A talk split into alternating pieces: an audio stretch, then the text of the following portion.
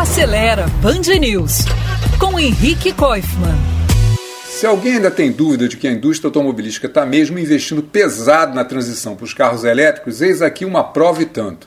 Sete grandes fabricantes globais de veículos BMW, General Motors, Honda, Hyundai, Kia, Mercedes-Benz e Stellantis, que junta Fiat, Jeep, Peugeot, Citroën e outros tantos, vão criar juntos uma enorme rede de postos de recarga de alta potência para carros elétricos na América do Norte. A ideia é que em mais alguns anos essa rede chegue a 30 mil postos de carga, tanto em cidades quanto nas principais estradas do continente. A promessa é que as primeiras estações dessa rede sejam inauguradas já no ano que vem nos Estados Unidos, usando energia renovável e, além do serviço de recarga, que elas ofereçam outros serviços e comodidades para os seus usuários.